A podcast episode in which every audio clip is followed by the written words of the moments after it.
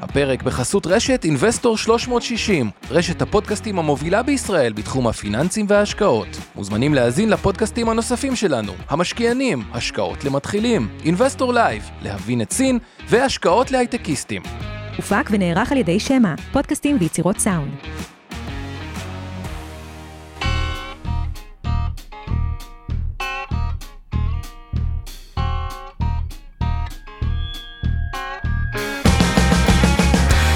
המשקיענים אבנר סטפאק ועומר רבינוביץ' בשיחה חופשית על התחומים החמים ביותר בעולם ההשקעות. אוקיי, אז ערב טוב לכולם, ואבנר שלנו באבו דאבי לדעתי, נכון? אבו דאבי דובאי, אז אה, הוא מוסר לכם אה, דש חם משם. אה, ואנחנו פה.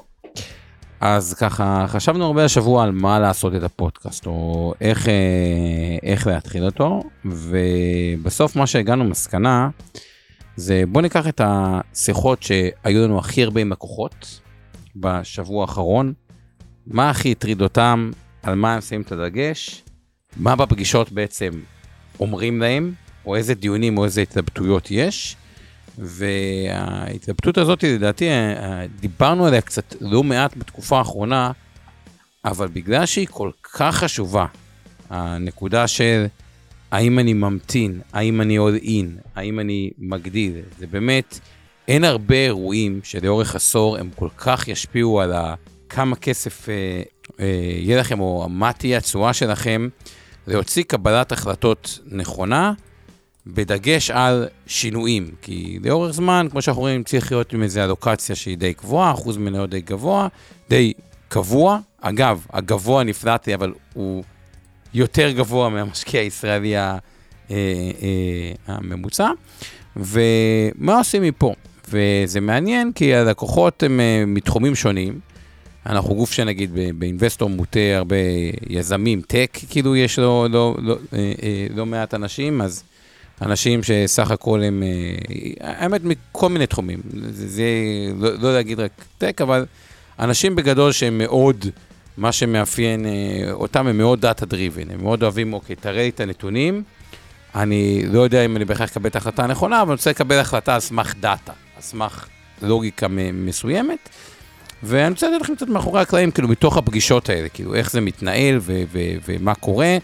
אה, ואיזה החלטות הם מקבלים ולמה הם מקבלים את ההחלטות שהם אה, מקבלים. אז ההחלטה המרכזית שעליה מן הסתם דנים, זה עד כמה אני עכשיו, מי שבתוך שוק המניות יותר קשה לו לצאת, אבל דווקא מי שלא בתוך השוק, אומר עד כמה עכשיו זה הנקודת כניסה הנכונה, ויש התלבטות בין לחכות לבין להיכנס כבר עכשיו. וגם אם להיכנס, להיכנס ישר, מה שמכונה בטווח העליון של הרצועה, נגיד הבן אדם רוצה להגיע למקסימום 55% מניות, השאר אלטרנטיבי, סתם, אני טיפה מפשט את זה. אלטרנטיבי ואג"ח. האם הוא נכנס ישירות ל-50 או ל-55% מניות, או האם אני מתחיל מ-30, 35, 40, נראה מה קורה ואז מגדיל. אז זה בצד של הלקוחות החדשים. בקיימים, עיקר השאלה עולה לגבי שתי סוגיות. סוגיה אחת זה אם אני במסלול הכללי, דווקא בלי מינוף, האם אני עובר למסלול המנייתי, הגיע העת כבר לעבור למסלול המנייתי, כלומר להגדיל סיכון, או לחכות עוד קצת, זה מה שאנחנו נתקדם בו לא מעט. אה, אולי בנקודה קצת יותר אה, טובה או אטרקטיבית, או לראות מה קורה. בכלל, לראות מה קורה זה משהו ששומעים אותו לא מעט אה, אה, לאחרונה. ועוד שאלה היא, בתרחיש הסביר, אה, אם המינופים כיום הם אה, על 3.75, זה העלות שלהם במינוף, האם בתרחיש הסביר הפוליסה תעשה? אה, הפוליסת חיסכון, קרן השתלמות, תעשה תשואה משמעותית שהיא יותר גבוהה מהמינוף, שמצדיקה את המינוף. זה עוד נקודה ששומעים לא מעט, אז שלושת הנקודות האלה זה ככה נקודות שעולות הרבה, וכמובן יש גם הזדמנויות ספציפיות ועסקאות ספציפיות, ו... אה, והזדמנויות שאולי הסמי משבר הזה אה, מביא, ואיך נצל את זה, אבל בואו רגע נלך לטופיק המרכזי, אולי נגיע בהמשך אה, לעוד כמה נקודות. ובואו נתחיל דווקא עם הלקוח, הלקוחות החדשים שמגיעים, כלומר, שאומר, משקיעים חדשים שרוב הכסף גם או חלקו לא מושקע. ובאמת עולה השאלה, מבקשים, בוא תן לי תזה מלאה, למה להמתין, או למה להיכנס לשוק, והשיחה מתנהלת בצורה הבאה. ואני אומר לכם את הדברים פחות או יותר כמו שנאמרים אה, בפגישות. בשורט-טרם יש דברים, לא מעט דברים בעייתיים, שאני אמנה אותם, שאני מבין למה רוצים לחכות. אני גם מסכים שיש סיכוי שהם יכולים להוביל אה, לירידה. ניגע בעיקריים שבהם. אה, אוקראינה, אפרופו מי ששומע את זה בדיעבד, היום, היום אתם כבר תשמעו את זה אחרי אה, היום, הנושא של המלחמה באוקראינה, בכלל טילים על פולין, מי חשב שזה אה, יקרה. אירופה, אומרים כשהמים, לא, לא, לא צריך להגיד את ה... לא, לא להגיד את המשך המשפט, אבל שהמים עולים, עוד דברים אה, אה, צפים. אז המים, האנלוגיה למים בעולם ההשקעות היא ריבית. כי שכסף זול, הרבה מאוד בעיות יכולות להיות מוסתרות ולאורך הרבה זמן, מה שנקרא ביטוי חברה מתה יכולה להמשיך הרבה זמן להיות מתה. מה זה חברה מתה? שהיא לא מצליחה אה, לייצר רווח שמכסה את הריביות. כאילו... dead walker כזה, כאילו היא, היא מתגלגלת, היא כאילו עובדת בשביל את הריביות, בשביל את הריביות, אבל אין לה מודל עסקי בר קיימא, ושהריביות עולות, כל הבעיות כבר אי אפשר למסמס אה, אותן, וגם כשעלות הכסף עולה, מה שמראש לא היה לו מודל עסקי, כבר גם את זה לא אומרים, טוב, במקום למחוק את כל ההשקעה, וזה נראה בהרבה סטארט-אפים, אז נשקיע עוד קצת ונראה מה קורה, אולי יבוא רוכש, כשהכסף מתייקר לא עושים את זה. אז באירופה זה ממש בצורה הרבה יותר אה, קיצונית, כי זה פוגש אותה על רקע חובות גבוהים, גם ברמת המדינות. אגב, אף אחד לא יודע איך מדינה כמו איטליה, או, או צבא איטליה כדוגמה, שהיא לא מצליחה להיות...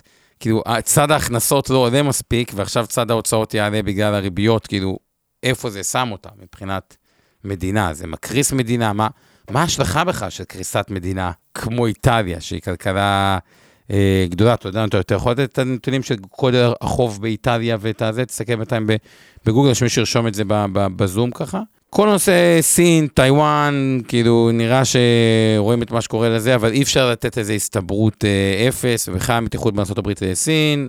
אה, סין, אפרופו, יש שם משבר נדל"ן שהוא, לא כולם מבינים אותו, אבל הוא חמור מאוד. כלומר, ממש בנו ערי רפאים. אה, יש שם משבר של אפס קורונה, שגם זה אפשר להתגלגל חודש, חודשיים, שלושה, ארבעה. אבל ככל שעובר הזמן, זה גם יכול להקריס מפעלים, כלומר, להשבית מפעל, לסגור מפעל ולפתוח אותו, זה דבר מאוד מאוד יקר. היה לנו פה פודקאסט באחד ימי ראשון דווקא עם uh, פטל. אז הם אומרים, גם לתחזק מלון סגור עולה הרבה כסף, ולפתוח מלון סגור גם עולה הרבה כסף. כלומר, זה לא כזה פשוט, צריך לגייס מחדש כוח אדם, ויש מערכות, וגם כשסוגרים אותו, אז צריך עדיין לפתוח ברזים, משהו, אי אפשר לסגור אה, מלון להרבה זמן ולחשוב שאוקיי, פותחים הכל בדיוק אותו דבר, אז אותו דבר, זה נכון גם לגבי מפעלים, והקורונה, המדיניות אפס הזאת לא עושה טוב.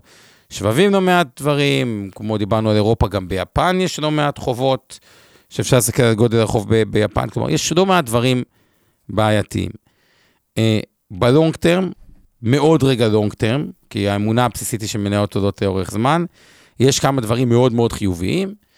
אחד, התפיסה שלנו מניתוחים שלנו, שהנושא של אה, ייצור הולך להיות משהו הרבה הרבה יותר יעיל בשנים הקרובות, ובטח בעשור הקרוב, כלומר, המפעלים יהיו הרבה יותר חכמים ממה שהם היום, כלומר, יכולת לייצר גם פחות כוח אדם, אה, וגם בצורה הרבה יותר טובה, יש פה גם כמה יזמים שמתעסקים בתחום הייצור, מה שנקרא Industry 4... אה, איך מייצרים מפעל חכם, יש לזה הרבה השלכות, אתה כבר לא, לא חייבים את המפעל בהכרח רחוק, אפשר לקצר שרשראות אספקה, הרבה מאוד דברים טובים יכולים לקרות מהתייעלות של פרודקטיביות.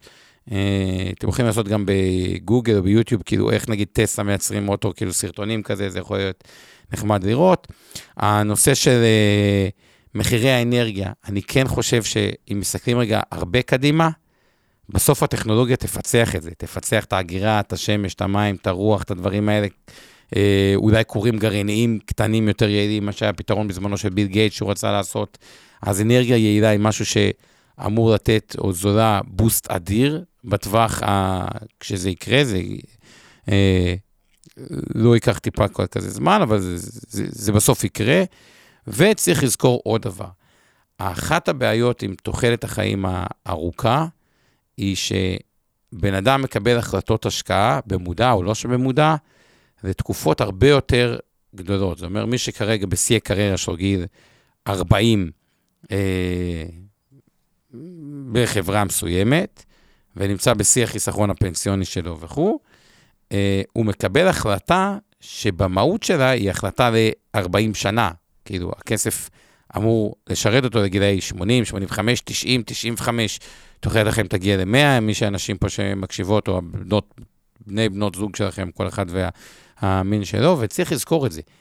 אין סוף חברות בעולם שהן טובות. כלומר, כמה חברות אתם באמת יכולים לבוא ולהגיד עם יד על הלב, שוואלה, אני מרגיש בנוח, ואני יודע שהן יהיו בעוד 50 שנה כאן, גדולות, חזקות ויציבות. אה, אין המון חברות כאלה. יש, אבל אין המון, ואת החברות האלה, בגדול, כל הכסף בעולם מחפש. תחשבו עליהם אם אתם חוסך פנסיונר, אה, שיהיה מעמד ביניים אדיר בהודו, ועכשיו צריך לחסוך כסף. כמה חברות כאלה יש בארה"ב או בעולם, כנ"ל לגבי הסיני שחוסך, הישראלי שחוסך, הוא לא רוצה את כל הכסף אה, אה, בישראל, אז מן הסתם חלק מהחברות אה, הולכות אה, לחו"ל, ומה שאומר שבסוף שוק ההון הוא היצע וביקוש, ואין אין סוף חברות טובות, ויש המון המון המון כסף שצריך לפתור את בעיית, אני קורא לה בעיית ה-40 שנה. אנחנו חוסכים היום לטווח מאוד מאוד רחוק, כל הדברים האלה אמורים להשפיע מאוד מאוד לחיוב על אה, אה, שוק ההון, ובכלל, המגה גל של הדיפלציה, שזה קצת פופולרי לדבר על זה היום, הוא עדיין קיים. לא צריך להתבלבל. טכנולוגיה מה-Industry 4, אני בטוח שבעוד 30 שנה או 20 שנה אתם תראו בנייה הרבה יותר יעילה ממה שבונים היום, ותכנון בנייה הרבה יותר אה, יעיל, תחום שלא השתנה הרבה שנים, ולא אחזור על זה, שחלקנו משתמשים בוואטסאפ וכו' וכו' וכו', שזה בגדול מכשיר מאוד דיפרציוני, הוא ישמש אה, שתי שקל להודעת אס.אם.אס, שצריכה להתחנן לחבר שיסכים לתת לנו לשלוח את ההודעת אס.אם.אס, כי זה מאוד יקר.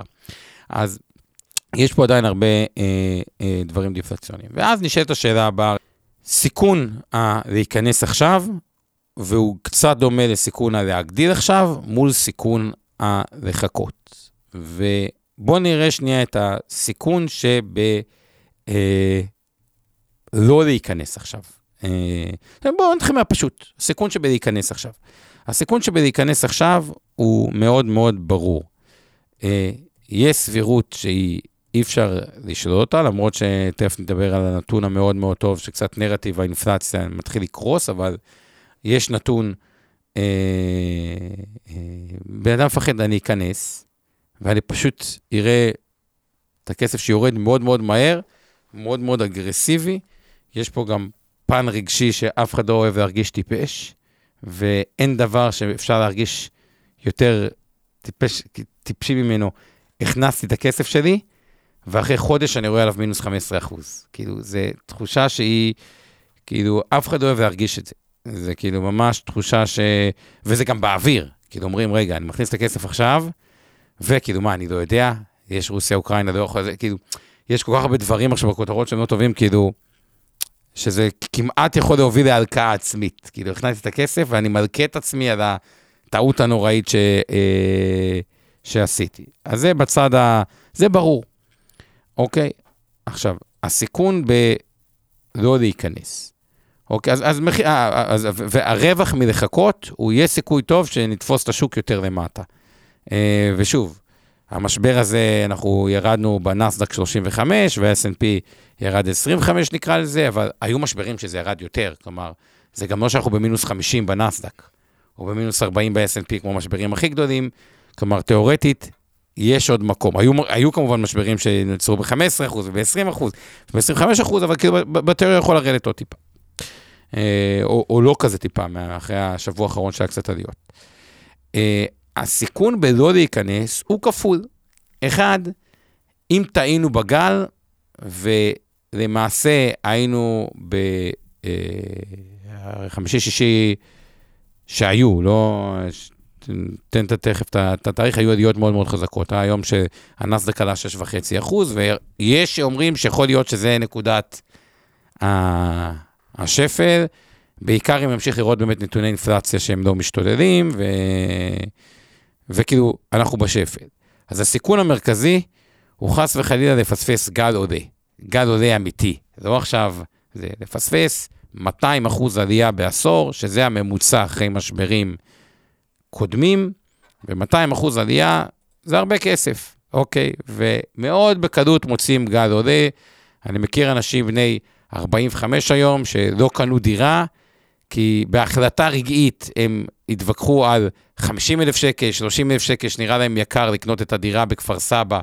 הם רצו לשלם מיליון 200 ומישהו רצה בסוף מיליון 230, והיום פוגשים מחיר של שלושה וחצי מיליון על אותו דירה. כלומר, once נורא קשה רגשית, אחרי שאמרת לא למשהו שנראה לך יקר מדי, לבוא אחרי שנה להגיד, אוקיי, אני משלם 20 אחוז יותר. זה כאילו משהו שבקלות אפשר להיכנס פה ללופ רע.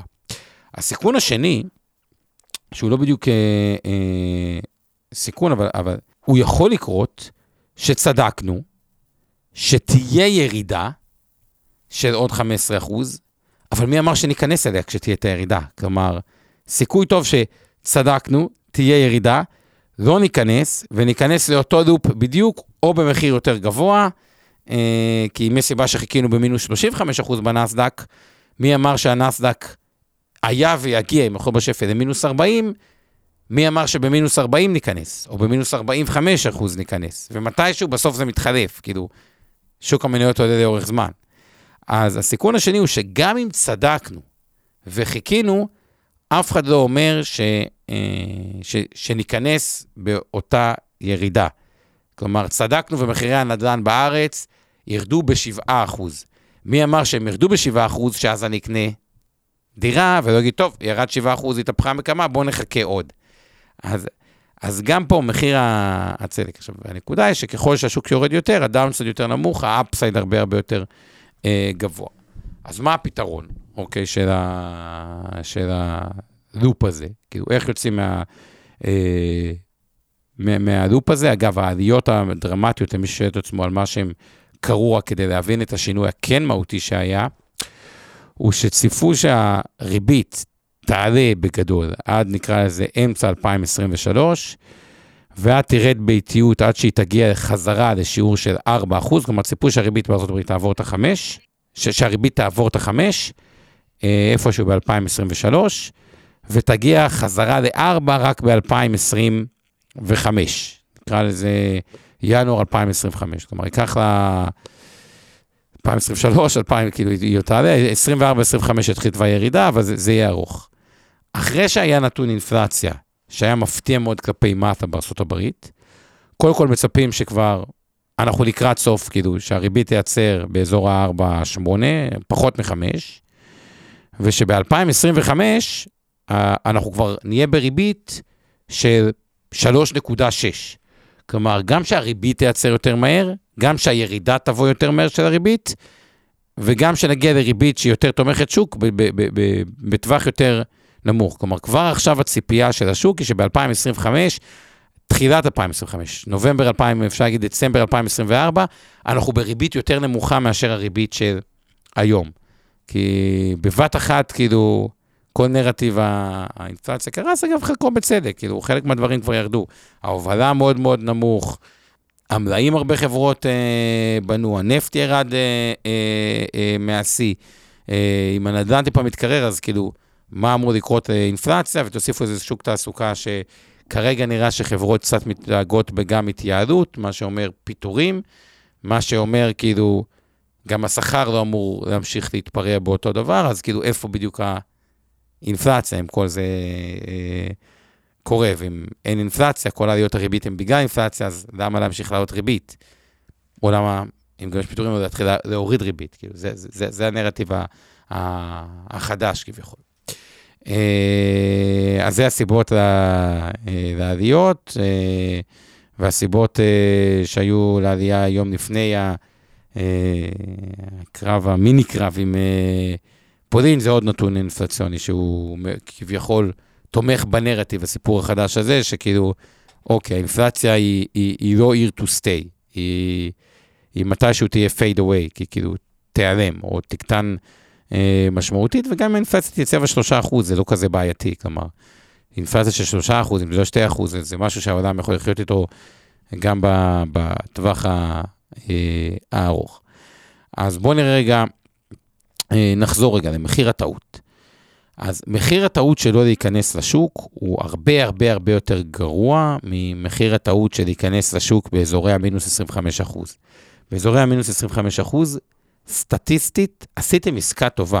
גם אם מישהו ירגיש טיפה, לא רוצה להגיד את המילה טיפש, אה, שהוא יכל לתזמן יותר טוב, ברמה האבסולוטית, כנראה שבטווחי זמן סבירים, ואומר סבירים זה לא עשר שנים, גם שנה, שנתיים, שלוש, ארבע, חמש, הוא, הוא, הוא יפגוש את עצמו ברמת מחירים יותר אה, אה, גבוהה. זה כמו שבן אדם בארץ, רוב האנשים בשנים האחרונות, שקנו דירה, בשנה הראשונה אני הכי טיפש בעולם, אני הכי טיפש בעולם, איך עשיתי את זה במחירי שיא, איך עשיתי את זה במחירי שיא, ואחרי שנה שעוברת, טיפש מי שלא קונה דירה או מי שמחפש.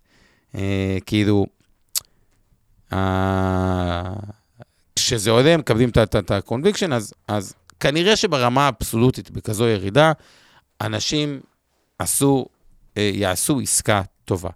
אז מה בעצם אנחנו אומרים לאנשים? זה מחלק לשתי בקטים. מה הכוונה? אין ספק שצריך להיכנס היום, או מי שחשוף צריך להיות חשיפה למניות, אבל דווקא אני רוצה עכשיו לדבר על הגידור של הסיכון, כי מי שמחכה, אני אומר, יש רק סיבה אחת למה לחכות. זה אם אתם מאמינים שברמת הסתברות מספיק גבוהה תהיה עוד ירידה, לא פגשנו את השפל, אבל אם אתם מאמינים בזה, ואנחנו בונים כבר מהיום טריגר, כלומר, אנחנו מחליטים כבר מהיום מה הנקודה שבה אם צדקנו, במקרה הזה, מה זה צדקנו? זה עניין של הסתברויות. אם ההסתברות שנתנו לירידה בשווקים אכן נכונה, מה הטריגר שבו אנחנו מגדילים את החשיפה? כלומר, יש לנו איזושהי חשיפה היום. ומניסיון שלי, בלי הטריגר הזה, הסבירות לעשות את המהלך הנכון וגם להרוויח ממנו, היא מאוד מאוד אה, אה, נמוכה. ולכן אני רוצה שרגע נעלה עוד לייר אחד, אוקיי, אנחנו לא בחשיפה מלאה, אנחנו רוצים להעלות את אחוז המניות, מה הטריגר? ואני אגיד את זה כי זה מאוד מאוד התחדד לי בתקופת שיא הקורונה, שמי שהצליח לקבל את ההחלטה להיכנס בשיא הקורונה עשה מאוד מאוד טוב, ומי שלא, היה לו חלון מאוד מאוד מאוד קצר שפספס אותו, ואז נכנס ללופ לא טוב עם עצמו. אז בואו נדבר על הטריגר הזה.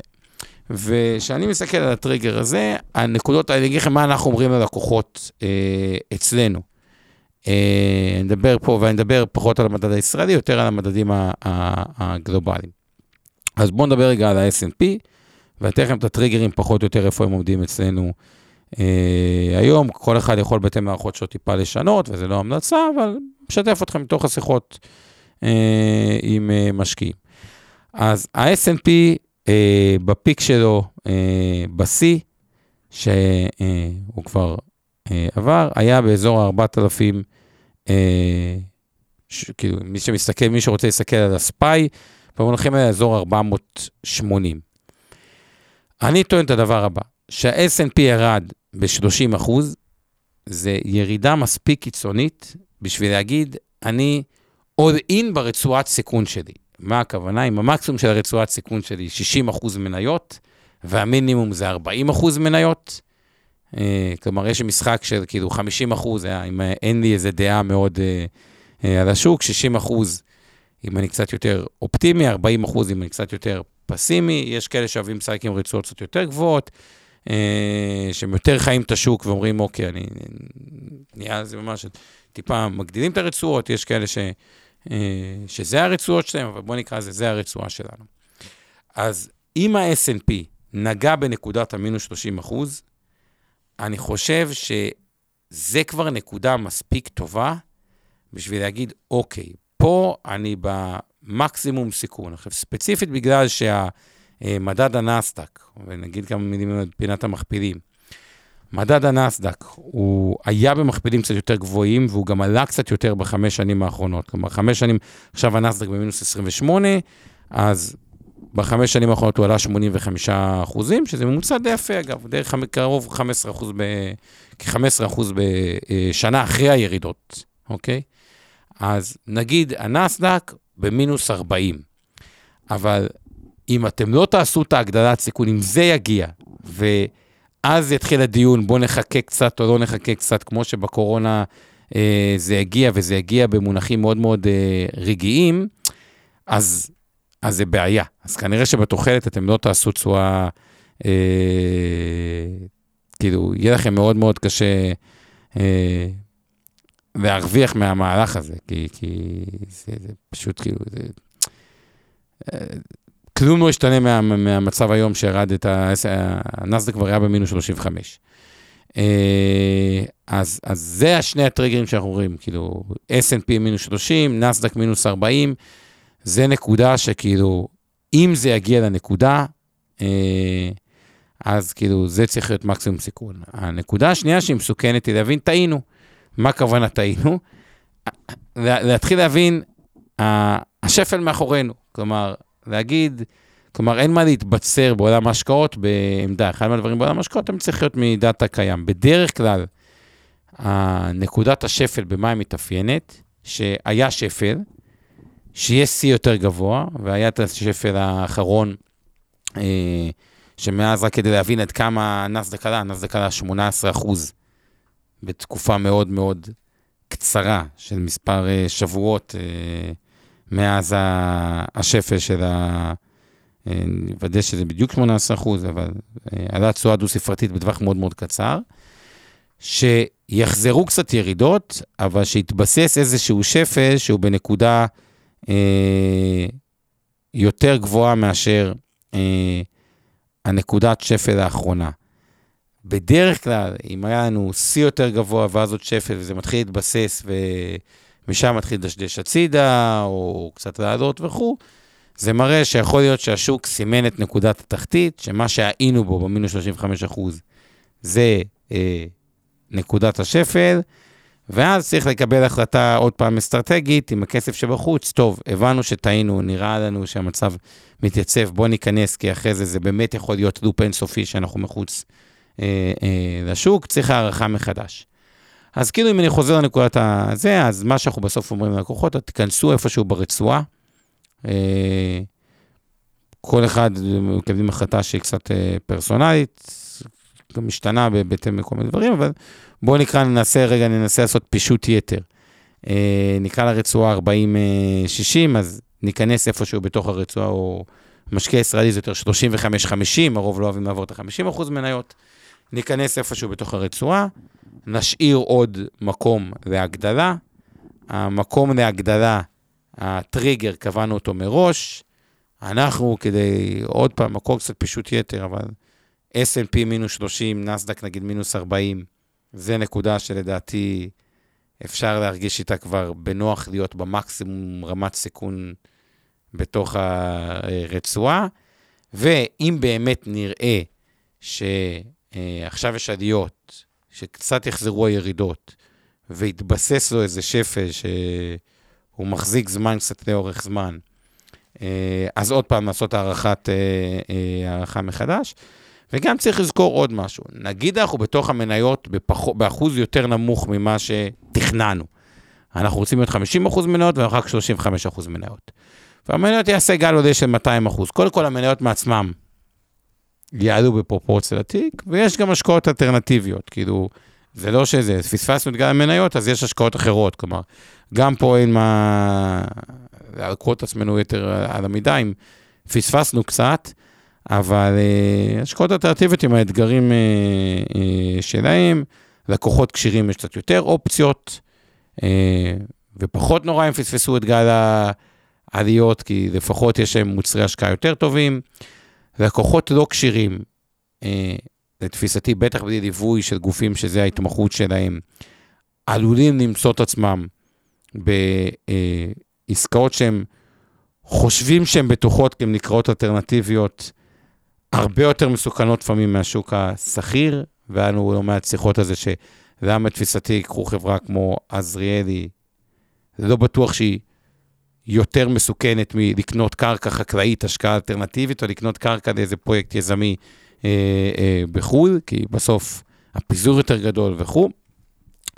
אה, אז זה הסיכון בדברים כאלה. אה, אתה יודע לנו קצת מכמה מילים על פינת המכפילים לדעתך? אז אה, בואו נראה את פינת המכפילים שלנו. אגב, סתם נתון מעניין בינתיים, אם מפספסים את הכמה ימי מסחר הטובים ביותר, את העשרה ימי מסחר הטובים ביותר בשנה, התשואות הן קיצוניות נמוכות לעומת אם לא מפספסים אותן. התשואה הממוצעת נגיד של ה-S&P הייתה 11 אחוז, גם זה אפשר להתווכח, יש הרבה מספרים, תלוי באיזה שנים, אבל נקרא לה 9-12. אם פספסתי את ה-10 הימים הטובים ביותר בשנה, במקום לקבל תשואה ממוצעת של 11.43 אחוז, זה לפי מדידה של Morningstar בין 1990 ל-2019, אז אני במינוס 10.73. שתבינו כמה זה אכזרי לא להיות באותם אה, ימים, כאילו התזמון אה, יתר. כן, עלה 18, 20, מה-16 באוקטובר ל-15 בנובמבר, פלוס 19 אחוז, זה בדיוק ממחיש את זה. אנחנו לא בתקופה, כאילו פחות מחודש פלוס 19 אחוז, אה, שזה אה, לא מעט. כן נתון אולי שהוא קצת אחרון אולי לפני שאני פינת המכפידים, הדבר היחידי שהוא קצת, אה, אנחנו עדיין קושן ולא ממש, כי קצת כל כאלה ירידות, היו אולי חלק אומרים לי, תשמע, אני מצפה שתהיה הרבה יותר שורי על השוק, כלומר, למה לא כבר עכשיו להיות ברף העליון של הרצועה?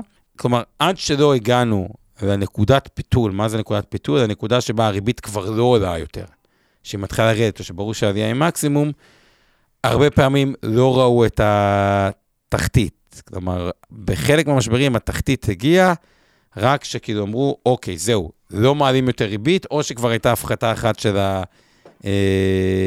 הריבית, ואז זה גם לא תמיד. המשבר הזה, הדבר היחידי שהמשבר הזה הוא טיפה שונה ממשברים אחרים, ולמה אני גם לא חושב שנראה את התרחישי מינוס 50 אחוז. ששואלים אותי, אוקיי, מה הסיכוי שנראה, היו הרבה משברים בעולם, מעט מאוד הגיעו לאזורים של המינוס 50 אה, אה, אחוז. זה קרה כולה אה, ב-2000 וב-2007, אבל היו המון המון המון המון משברים בדרך, גם ב-1973 היה מה שהגיע בדיוק לקו ה-50 אחוז. הסיבה היא שרוב המשברים הגיעו על רגע בעיה ריאלית מאוד מאוד חזקה. תחשבו, הסאב פריים, הוא הגיע על בעיה ריאלית מאוד מאוד חזקה. היה, היה משבר אמיתי בתחום הנדל"ן, אבטלה, כאילו, היה משבר. 2000, היו המון חברות טק עם אפס הכנסה שהיו בווליואציות ענקיות, היה משבר. עכשיו, איזה משבר? אין שום משבר. אין אבטלה, קשה למצוא טאלנט, אה, שוק התעסוקה מלא, צריכה, תסתכלו כאילו ימינה, שמאל, בהרבה מקומות בעולם, הכל כאילו... שוב, אנחנו עם ביקורתי, אז מן הסתם שאני אומר את זה, זה, זה יכול ליצור טיפה אפילו אנטגוניזם, אבל, אבל המצב הוא לא רע, הוא מצב שהוא טוב מאוד. זה משבר קצת מלאכותי, שכאילו, הפד אומר לנו, אה, אני רוצה לקרר את הכלכלה, אבל בהחלטה של, נגיד, פגישה של הפד, הוא יכול להגיד, טוב, התקרר מספיק, אני לא מקרר את הכלכלה יותר, כאילו, אם הוא מרגיש שבאמת הגיע משבר ריאלי, כלומר, זה לא משבר, אין שום משבר, אין שום כלום. כאילו, המילה משבר היא לא בדיוק נכונה. יש, הפד בצורה טיפה מלאכותית מנסה לצנן את הכלכלה בעקבות האינפלציה. זה משהו שמאוד קל להחליט להפסיק אותו. כאילו, במילה אחת, אני מפסיק לעלות ריבית, אני מוריד את הריבית, כאילו, זה, זה, זה, זה, זה, זה מצנן, זה, זה, זה מניע את הכלכלה. בגלל זה אני חושב שאנחנו באזור של המשבר הפחות חמור מאשר משברי עבר, שזה זה, זה כאילו מה שטיפה שונה לנרטיב הקצת אה, אה, חיובי. אוקיי, פינת המכפילים, היום עשינו אותה קצת יותר אה, אה, בסוף, בואו נראה מה הם אומרים לנו, אה, ועם זה אה, נתחיל לסכם. אז מבחינת מכפילים, אנחנו מדברים על אה, מכפיל עתידי הברית, הוא עדיין לא כזה נמוך, 17.2, אה, הנסדק 22.3, אה, אירופה מכפילים נוחים. אה, אגב, תשואת אג"ח הברית גם ירדה, הייתה מעל 4, אג"ח הברית 10 שנים כבר ב-3.86. מתשואת השנה S&P מינוס 17, הנסדק מינוס 28, ועדיין כשמסתכלים חמש שנים האחרונות, אחרי כל הירידות, הנסדק בפלוס 85 אחוז, ה-S&P 53 אחוז. בריטניה, גרמניה, אה, מכפילי 10 ו-9, מכפילים זולים לתוך יבשת עם בעיות. אין יותר מדי מה להרחיב שם. ישראל, נתונים כלכליים טובים, השוק גם פחות ירד פה, תל אביב 35 מינוס 1.7, תל אביב 90 מינוס 10, היתר אפילו קצת יותר. קו תל אביב 90 בין המדדים הטובים בעולם, 95% בחמש שנים האחרונות. לגבי סין, עכשיו אני רוצה להתעכב כמה מילים, כי פה הייתה לי שיחה די מעניינת עם משקיעה אה, שממש קרתה אתמול. היא שאלה אותי שאלה די חכמה. אה, מתי אני מבינה, אני יש איתי, מן הסתם תיק שמוטה למניות אה, אה, חו"ל, אה, גם בנקים בארץ, בנקים בחו"ל, תיק מאוד מאוד מגוון, אה, ולא השקעה, כי כאילו, משקיעה במגוון בנקים, במגוון, אה, במגוון אה, מקומות, אומרת את הדבר הבא.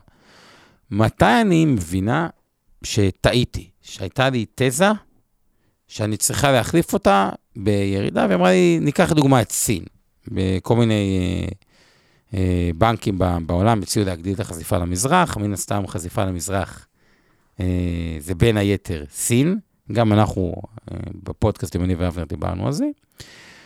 באמת, מה, בסוף בוא, המניות אה, בסין ירדו בשערים, השנה זה 22, אבל גם מסתכלים על החמש שנים האחרונות, מינוס 6.2, ואנשים קנו אותם לרוב בנקודה הרבה יותר גבוהה. מתי אני מבינה שטעיתי, אה, שכאילו אין לי מה, אה, כאילו פשוט יש טעות, וכאילו cut the losses, מה שנקרא, והביאה כדוגמה את אה, עליבאבא. אה, ואז אמרתי את הדבר הבא, אוקיי? לגבי סין, כי גם זה משהו שעלה קצת אנשים, ו Taiwan Semiconductors וכל מיני חברות. אמרתי את, את הדבר הבא, שתפיסתי הוא עדיין נכון לגבי סין, נכון לגבי טייוואן סמי קונדקטורס. באפט קנה שם אגב ב Taiwan Semiconductors, בדיוק הודיעו, זה יצא מצחיק, זה בדיוק יצא כתבה היום אה, אחרי, שבסוף מבחינה כלכלית, המכפילים שם הם מאוד מאוד זולים. הפחד זה שסין תהפוך למעין רוסיה קצת כאילו מוקצת.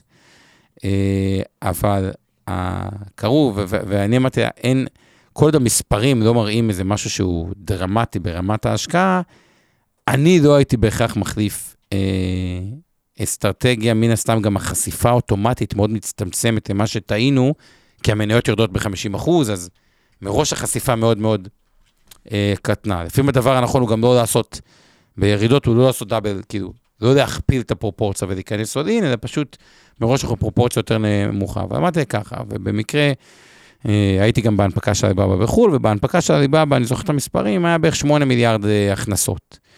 היום אנחנו ב-130 מיליארד הכנסות. כאילו, מ-8 עלינו ל-130 מיליארד. מרווח של 4 עלינו לרווח של 15. עם הבדל אחד, המניה ירדה לשער של 60, אוקיי, היום קצת אה, עלתה, אז קצת אה, יותר, 60 ומשהו, שזה נמוך ממחיר ההנפקה. שזה אומר, ההכנסות עלו פי 15, אה, הרווח עלה פי 4 וזה. אני לא רואה סיבה לוגית להחליף אסטרטגיה כל עוד המספרים תומכים. נכון לגבי טיוואן סמי קונדקטור שמאוד מאוד צומחת, שהיא במכפיל 9 הגיעה, זו חברה שצומחת בעשרות אחוזים בשנה וכו'. אני חושב שההחלפה צריכה להיות בעיקר על רקע שהבנו שעשינו טעות במודל העסקי, מודל כלכלי, כי הנרטיבים האלה של שינוי, של כן מניות בארצות הברית, לא, הם יכולים להתחלף מהר, ועוד פעם, פספסנו את הימים הטובים, זה מאוד נגדנו.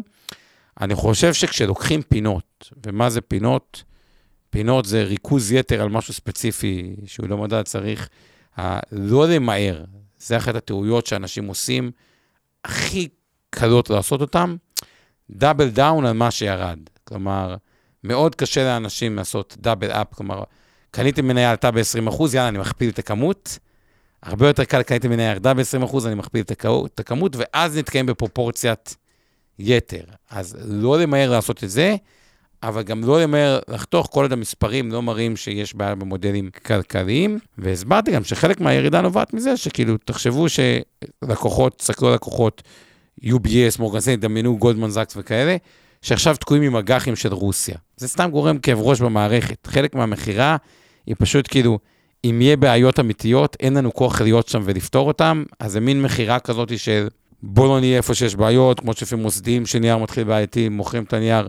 לא להיות איפה שיש בעיות, שלא יהיה כתבות שליליות עלינו, ולפעמים זה מכירת יתר, וזה דווקא אה, הזדמנות. אז זה ככה לגבי עוד שיחה מעניינת שהייתה, הייתה קצת יותר ארוכה מזה, אבל ניסיתי להעביר את המסר, מקווה שהוא עבר אה, בקצרה. אז לגבי המכפילים בסין או בכלל במזבח, במזרח, סין, להוציא את הודו, שעדיין צריך לעשות את התשובה גם על הנושא של האג"ח שם. הודו שגם עשה תשואה טובה, 78 אחוז, אה, ואני ואבנר אמרנו שנעשה גם אה, נתייחס לשם, הייתה משלחת של מיטב שנסעה להודו, שתחזור, מן הסתם יהיו הרבה אה, תובנות ונקדיש איזה פרק. סין מכפילים מאוד נמוכים, דרום קוריאה 10.4 מכפילים מאוד נמוכים. וייטנאם מכפילים מאוד נמוכים, 9.8 מכפיל נוכחי, בלי עתידי. אוסטרליה, סביר, כלומר, שמסתכל להוציא את ארה"ב על כל שאר העולם, מכפילים די נמוכים, עם תשואות אג"ח שהן די נמוכות, עלו קצת, בריטניה 3-4 באג"ח, גרמניה 2-2. עכשיו, הסבירו לנו בכתבות למה זה תקין שאג"ח גרמניה בצורה שלילית, וזה לא בועה, לא, זה בועה הייתה שאג"ח גרמניה בצורה שלילית. אגב, וכל מי שהפסיד כסף במניות, אל תרגישו רע עם עצמכם, זה בסדר, במניות אנחנו לוקחים את הסיכון תנודתיות בשביל תשואה. למי שהיה באג"ח, תרגישו רע עם עצמכם, לקחתם סיכון לא ברור, כאילו במובן מסוים, כאילו בשביל, כאילו, אג"ח מדינת ישראל היה, היום הוא 3.22, הוא נתן אחוז ל-10 שנים. כשמקיימים משהו אחוז ל-10 שנים, לוקחים סיכון לעלייה, כלומר, הרעיון בהשקעות הוא לקחת סיכונים איפה שיש היגיון, ולא להלקות עצמנו כשמתממשים, ולחשוב מה עושים, ולנתח את הסיטואציה, ולנסות להימנע מאזורי בועה, שזה היה באג"ח, ובכל מיני מכפילי 40 על המכירות. בחברות טכנולוגיה. שם במכה זה כאילו קצת יותר, אני מבין למה שם יש קצת יותר הלקאה עצמית, אבל בסדר, בסוף זה כמו ספורט, צריך לקום אה, לבוקר חדש ולעשות את הפעולה הכי נכונה אה, קדימה. אה, ודווקא עכשיו כבר לא ברור שמי שקיבל את זה, דווקא בטכנולוגיה, גם בטכנולוגיה שחטף חזק, יכול להיות שדווקא מתחיל גם שם להיות מעניין, אז לא הייתי ממהר לשפוך את ה... להתייאש מהכל ולעשות איזו מכירה כוללת. אז זה ככה לגבי המכפילים, אפשר להגיד המכפילים בעולם האזור הנוח, תשואות האג"ח מעט עלו, צריך לראות את ההתפתחות של, ה... של מה יקרה אה, לתשואות בהמשך של האג"ח, ככל שהם ירדו. תומך במחירים יותר גבוהים, צריך לראות מה קורה עם שוק המניות. אם תשואה עולה והמניות במקרה יעדו, יכול להיות שדווקא מתחיל להיות מעניין באג"ח. צריך לראות מה קורה עם ה... בסוף ההשקעות זה עולם אלטרנטיבי, צריך לראות מה האלטרנטיבי הכי אה, מעניינת בכל רגע נתון. כרגע לתפיסתי זה להיות מאוזן, גם המסלול הכללי הוא מקום טוב להיות בו, תשואות האג"ח עלו משמעותית. באחד הפודקאסטים עם מנהלי ההשקעות הראשיים, ראינו שכביכול בתרחיש הסביר, קדימה, אמורים תשואה של 6-7 אחוזים במסלול הכללי, כי יש את המניות, שזה מניות, אלטרנטיבי זה אלטרנטיבי, המשקולת של האג"ח היא כבר לא משקולת, התשואות הפנימיות שם הרבה יותר uh, גבוהות uh, מבעבר, כלומר גם המסלול הכללי הוא מקום בסדר, גם המסלול המנייתי לתפיסתי הוא מקום uh, בסדר. אה, לא נעים להגיד אפילו מסלול האג"חי, גם אנשים שלא הפסידו כסף היום, אפילו יכולים לעשות את בסדר בריביות של היום, כלומר, סך הכל להיות המושקע היום היא אסטרטגיה שהיא טובה, ואם יהיה ירידות, אז אם אני רוצה שיעור שניקח מהיום, זה אם החלטנו שאנחנו בחשיפת חסר מהמקום שאנחנו רוצים להיות בו ברצועה, ועם זה אני מסכם, כי זה המסר של היום, היא תקבעו טריגר ותעמדו בו. ואני אסיים זה שהיה לי לקוח שדווקא עשיתי את זה איתו, אוקיי? וקבענו טריגר. וכשקבענו טריגר אפילו הרמתי לו טלפון. וזה היה ב-18 לשלישי, בשיא הקורונה, אמרתי לו, תקשיב, אני רק אומר לך, קבענו טריגר, אני לא רוצה ללחוץ עליך, אבל זה הטריגר שקבענו. בדיעבד השיחת טלפון הייתה גם בשיא השפל, כאילו, ומאז פשוט המדדים כאילו קפצו בעשרות אחוזים, והוא פשוט אמר לי, תשמע, אולי נחכה רק עוד קצת. והדבר הזה הכניס אותו לדופ רע, והיום מה שהוא אמר לי, תקשיב, קבענו טריגר, זה המסמכים החתומים, חתומים, כך שיהיו חתומים, כשזה מגיע לטריגר, אני לא רוצה שתהיה לי שליטה בכלל. קח את השליטה ממני. תעדכן אותי בדיעבד מבחינתי. לא רוצה שכשמגיעים לטריגר כי זה, כי אני יודע שהכתבה בעיתון תהרוס לי, מה שאני קורא. והמסר שלי, קבעו טריגר, ותעמדו בו, כי בתוך משבר מאוד קשה לתזמן האם השפל יהיה ב-39.7 או 44.2 או 28 ואנחנו כבר בשפל, אז עדיף להיות עם אסטרטגיה מוכנה מראש ולעמוד בה, מאשר לאלתר לאורך זמן בעולם ההשקעות. עד כאן להפעם, לילה טוב לכולם, אה, ונתראה בשלישי הבא. אבנר דש, אה, יש לכם דש חם מאבו דאבי. תודות, תן אתה שלא נשכח. תודה לך, תודה לנו. תודה רבה, תודה לך. אה, מיכל ירמור שעושה כתוביות, עוז גצלי כמיטב שאחראי על השידור, מי שעוזר עם התכנים, עמי ארביב, אור חלמיש ואורן ברסקי, ותודה לכם על ההאזנה. לילה טוב. מעוניינים ללמוד יותר על עולם ההשקעות? האזינו לפודקאסטים נוספים שלנו. המשקיענים, אבנר סטפק ועומר רבינוביץ' בתוכנית אקטואלית עם כל מה שחם בעולם ההשקעות. Investor 360 Live, אורן ברסקי ועומר רבינוביץ' מארחים את בכירי שוק ההון ומבינים את הטרנדים החשובים לשנים הקרובות.